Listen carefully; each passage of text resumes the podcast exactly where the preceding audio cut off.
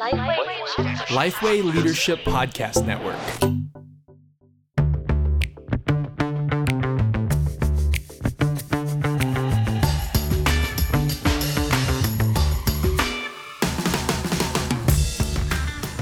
G'day, I'm Scott Sanders. And I'm Peter Blanche. Welcome to The One Thing, a podcast designed to give you one solid practical tip for gospel centered ministry every week. Now, uh, Pete, you've obviously been reading the papers. Ben Stokes has retired from the one day Yeah. format. Uh, we often talk about being a generalist in ministry and you know trying to do everything, and, and often that's hard to do as you push through growth barriers. But but what's this signalling? Ben Stokes, amazing all rounder. He, he seemingly could do it all, but he can't captain the test team, play one day, and do T20. And, and should he have should he have privileged T20 over one the one day, the 50 overs? Well, look, I certainly think he should have. I, I agree with that decision. The uh, it's interesting, isn't it? Because he's another bowler. He's a batter and a bowler. Maybe Pat Cummins is showing the way that Ben Stokes could have could have followed. But uh, I do think Stokesy, uh, look, he is a great player, and England will be sorer for losing him out of their one-day team, which is just great for Australia. Yeah, So as always, I think that- as always, I think cricket's got something to help us as we think into uh, into church life.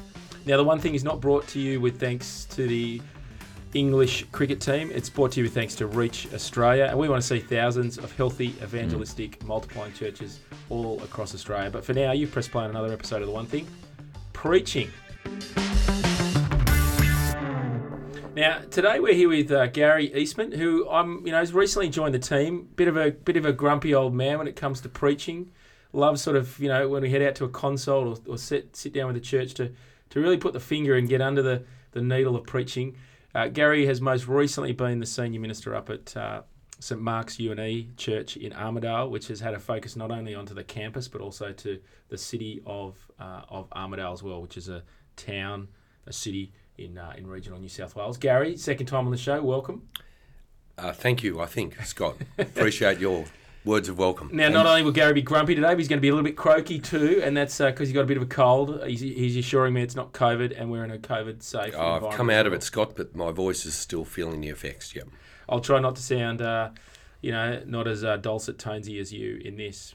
Right. Um, so, Gary, uh, on the whole, the churches that we're consulting consulting with, what are you what are you seeing that we're you know they're doing well in terms of preaching? Well, without exception, Scott, and look, this is the main thing. I'm seeing preaching that's faithful to the text. There's just solid exegesis. Um, there's usually a really helpful Christology in the sermons. We've got so much to be thankful for when it comes to our networks, our colleges, our denominations, uh, the people who've been faithful before us for generations and played a part in equipping us so well. So that's been really encouraging. And and I, I just want to say the, the just the work of regularly turning up each week, putting putting yourself out there through your preaching. It, it's hard work, you know. Pete, you've you've just sort of again come up funny Yeah. recently doing that week in week out down at Wagga. It is it is hard work. It takes diligence. It takes direction. Gary, have you been finding it persuasive at all? As you, it's like its Christology is good, the theology is good. Are you finding it engaging and persuasive? What, what are you seeing? Uh, there's a few things. Well, the short answer is not always. I think sometimes yes, but not always. And I've got a few things that I've been seeing that I fear are a little bit predictable, but nonetheless, they're really common that I see as weaknesses in the sermons that I've been hearing.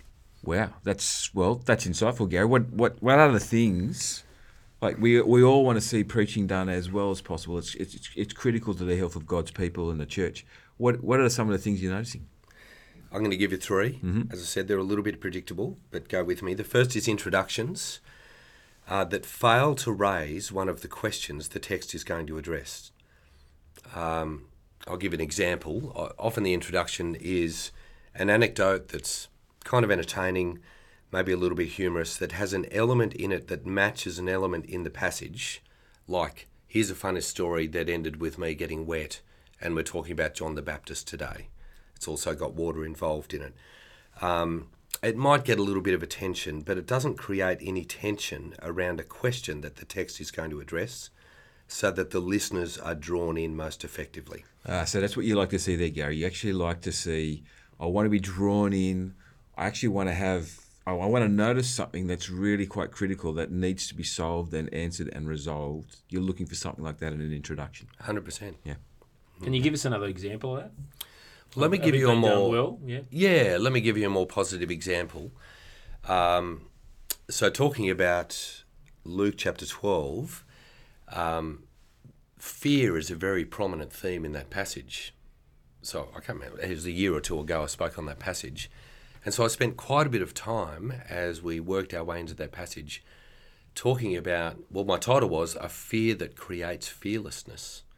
So, a fear of God that helps us to face the fear of the world spent quite a bit of time talking about uh, the fears that we face in this world, how debilitating fear can be. Um, that's an issue that I think people resonated with. And this notion of fear that creates fearlessness, how does that work? I think that was a reasonable attempt to draw people into the passage. So first one is paying attention to your introduction and, and failing to raise that question that's the text is going to address. What's the second thing? Uh, the second thing is a lack of clarity and thoughtfulness in structure. Um, you've done the hard work of exegesis, all that time at the desk, but it's not broken up into digestible points with a clear logic for the congregation to follow. I'm a pretty motivated listener, but I have found it hard to keep track of some of the sermons I've listened to. Um, being a listener more often at the moment has reminded me how hard I have to work when I preach to make things clear and really easy to be followed. Now, have you seen just a little pushback on that? Sometimes sermons can become so formulaic that here's a three-point sermon, it's and then it's all over, and it's just the same. It, the structure is always the same each week, almost regardless of what the passage is. Is there any? Have you got any nuance there to think through? How do you? Does the structure have to precisely match the passage? H- How do you go about structuring a sermon in a way that has, yeah, that is that is engaging, persuasive, and not just formulaic? Listen, Peter, that's a thing, uh, isn't it? Where predictability and just being formulaic becomes the dominant thing as opposed to the content of the sermon. But I don't think the answer to avoiding being formulaic and predictable is just to have a 30 minute monologue with no breaks in it whatsoever. Um, so I think the, the idea is to work at a good structure. A good structure, I think this is a rule that can be broken depending on the passage, but a rule that you would break with exception is that the structure is driven by the passage. Let the passage dict- dictate your structure. Um, two headings, three headings, four headings. I think if you're ending up with three screens of 15 headings all up, I think that's too much. Three or four or even five headings that persist on the screen so that the, the audience is able to uh, just keep interacting with that and see where they're up to and see the logic of the talk building is really, really helpful. Yeah, yeah. So you- you're already saying there, isn't it, that structure needs to be a servant of the th- what you're trying to, what the main point of the passage is. Sometimes I'm noticing that structure is there for structure's sake. Yeah. So that's really quite helpful. Gary. Yeah, good no, that is example. helpful. Good example at Sunday Sunday at church. Uh, the preacher, Al Stewart, he's a fa- you know fairly okay preacher. It's all right. Uh, uh, simple, memorable structure. Uh, it was just on Sunday. Hidden God, hidden sin, hidden salvation. It was uh, jo- story of Joseph. Just looking at Genesis thirty-seven. Uh, straight in now, straight away the hidden God stuff. He was able to sort of draw me into the passage. Where is God in this? Um, hidden sin. You know what it what is actually going. You know was able to just tease out the text in the story. You know the stories are just a great story, and then and then bring it back to salvation. Then take us to the Christological you know purpose as well. So Yeah. you know I was that structure got me got me into it, um, and and also helped me listen as we went through, and and also paced me along to go. Okay, I know it's finishing up soon. My daughter, who's in church because it's holidays, is starting to get a bit antsy. She's asking me the question, "How long we got? To, how long got to sit here, Dad? How long we got to sit here?" And I was able to say, "It's his last point. I reckon he's only got five minutes. We, we, we're going to be good. You're going to be able to survive." and days later, that's still hanging around in your head. Yeah, yeah, That's yeah, excellent. That's right. Yeah. Yeah, now Gary, one of the things I've also noticed is that sometimes when I've seen people to have structure for structure's sake, often there can be there's just a jar between the first point of their talk and the second point of their talk, and it's kind of feels like on a, it's an old illustration. We're driving a car and we're changing gears without putting a clutch in. With so many autos nowadays, it happens anyway. But that's that, there can just be a jar between point one, point two, and I, I get lost sometimes going. I can see you got structure, but I've got no real idea of the connection between the two. Have you seen that? What do you do about that? I have, and it's one of my lines when I'm training preachers, working with MTSs. Uh, one of my lines is work hard at your seams. And work hard at the seams. Work hard at the seams. Um, how do the blocks of exegesis or teaching relate to one another? How do they lead to one another? Um, I often find, and we're going to get to preparation in a little while, but I often find it's those seams which will hang me up and have me working the hardest. Um, I've been blessed by great training. Uh, a lot of the time, exegesis flows really well. It's easy to get that, that down the page and convey that in a reasonably helpful way. It's the seams, those little moments of transition in the sermon, which will be crucial for helping people follow along. Yeah, that's right. That's right. You can't really hold the whole thing together without paying really close attention to those seams. And mm. and I guess that's where you see a, a good preacher, you know, will be aware he's just he's just delivered a heavy, long point. They will just break and pause and have a have you know have an anecdote that, that is just sort of helping the listener stop, listen, re-engage. But they draw attention to that and then say, hey, now we've we've covered some heavy stuff. Let's move on to the Yeah, know, the next- because It'll often be a question, though. Yeah. It'll, it'll Yeah. be a question. So here's the point we've made. Now, now, why does that matter here? Or how does that re- to relate to what comes next? And there'll be some form of question there which will lead into that. Yeah, yeah. And sometimes it's logical like that. How does this relate? Sometimes it's the, the emotional connection, isn't it? Going, this is having a profound impact, and that's going to connect with what comes next in the text. So you talked about the intro, the structure. What's the third obvious thing that everyone should be paying attention to? Yeah, and it is a bit predictable, but it is conclusions. Um, I've heard some wonderful application in sermons, and application can be all the way through. It doesn't need to be constrained just to the end of the sermon. Uh, but I am hearing thin, predictable application. Sometimes it's that the conclusion of the talk, there's application in there, but it bears no relation to what was talked about at the start, the questions that were raised, if there was a question. So I'm just hearing, uh, and Peter Jensen often talked about this, it sounds like a first draft. There's solid exegesis, uh, but the whole thing was rushed to get into the pulpit, and so that application at the end hasn't been well thought through. Yeah, I can add to that too, Gary. I just I feel the same in many ways that uh, often good preaching is very clear on what you're trying to persuade someone of. Eh, Not in a, you can persuade in a mani- manipulative sense, but not not in that sense. Going, no, God speaks to us because He wants us to repent. He wants us to change. He wants us to live. Being clear on what you're trying to persuade people of will help your conclusions, help your introductions. Yeah. So Gary, this is only a short podcast. Can you can you give some sort of quick suggestions? How can we address some of these uh, issues that you've raised? Yeah, really briefly. Um, here's the first one. Just recognise no one else is going to defend your prep time. Um, no one's going to rush up to you after service on Sunday and say, uh, "Hey, can I help you block out Tuesday afternoon so you can prepare your sermon really well?" Um, no, they're going to come and want to take time for a good thing. You know, it's good ministry. And the temptation is it's ministry often when people try and take time, they appreciate you, you feel good about doing it.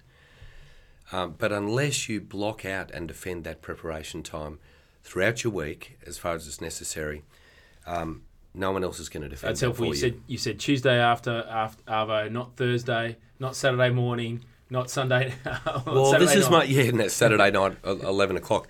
This is my second point. Spread it out over the week, um, preferably even longer. Hopefully, you've prepared your series.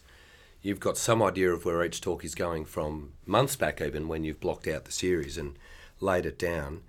Um, 12 hours, I think, is a reasonable preparation time, 10 to 12 hours. But 12 hours on a sermon is much better spread out over a week or two rather than 12 hours over Friday and Saturday or even, you know, Saturday from 10 o'clock through to 10 o'clock at night. Now, the young preacher listening in is, I just want to say, you're hearing 12 hours there. I'd encourage you to be sort of more pushing towards 20 in those in those early years and, and be working towards the, the 10 to 12 hours as you get more experience. Yeah, there's a skill and a craft in preaching and in preparation, and you've got to learn that over time. So, yeah, a young preacher should should be spending more time. What's That's the right. third? What's the third tip?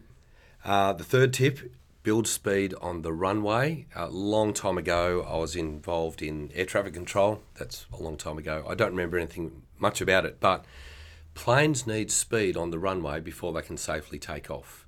When you're under pressure as a preacher, you feel that temptation. What do you want? You want to see words on a page. You just want to see that word count going up.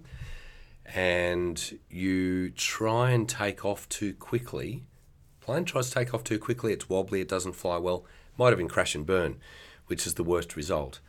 What you need to do is work hard at your structure. You get your exegesis done, and often it's that point you go, Oh, I've got exegesis, I've got lots of good things to say about the text. You start getting them down the page. Yeah, I think I know where it's going. But actually, what you need to do now, hold it on the runway, work really hard at a detailed structure, introduction, applications, whether that's through the structure or constrained to the end, whatever it is, get all that really nailed down before you're getting words down on the page. That's the takeoff moment when you're actually writing the sermon. So you've got three defend your prep time, spread it out over the week, keep it on the runway. Now, you know, the, the great sort of illustration is that'll that'll make sense until you jump in the ring and then get hit with the first punch and then everything gets thrown out. This sounds like it's something that you've got to constantly keep fighting for and working on. Uh, and you know, but but did you get to a, a period in your ministry where you went, oh no, yeah, that's just how it is. People know that on a Tuesday afternoon I'm working on my sermon, on Thursday morning I'm doing this aspect, and Friday I'm tidying it up. Like, did you get into that sort of regular rhythm that just worked, or are you still having to fight and defend and push back, you know, all all the way through? There's always weeks that just go south, and part of the skill of the preacher is to be able to stand up with with much thinner preparation and still be faithful to your people. But uh, yeah, look, I, I, was in a place. Uh, every yes is a no, right? Yeah. Every yes is a no. So uh, I was much clearer with people to say, no, I can't meet Tuesday morning. It was in my diary. Yeah. So I, I did have, we don't have time now to go through the way I typically tried to work at sermon preparation. It started Monday morning. Yeah. Now, Gary, look, another item that's worth touching on, I think this is critically important. At Reach Australia, when we do a consultation, we often discuss the need to be preaching to two audiences. Yep. Now, now, what, what do we mean by that?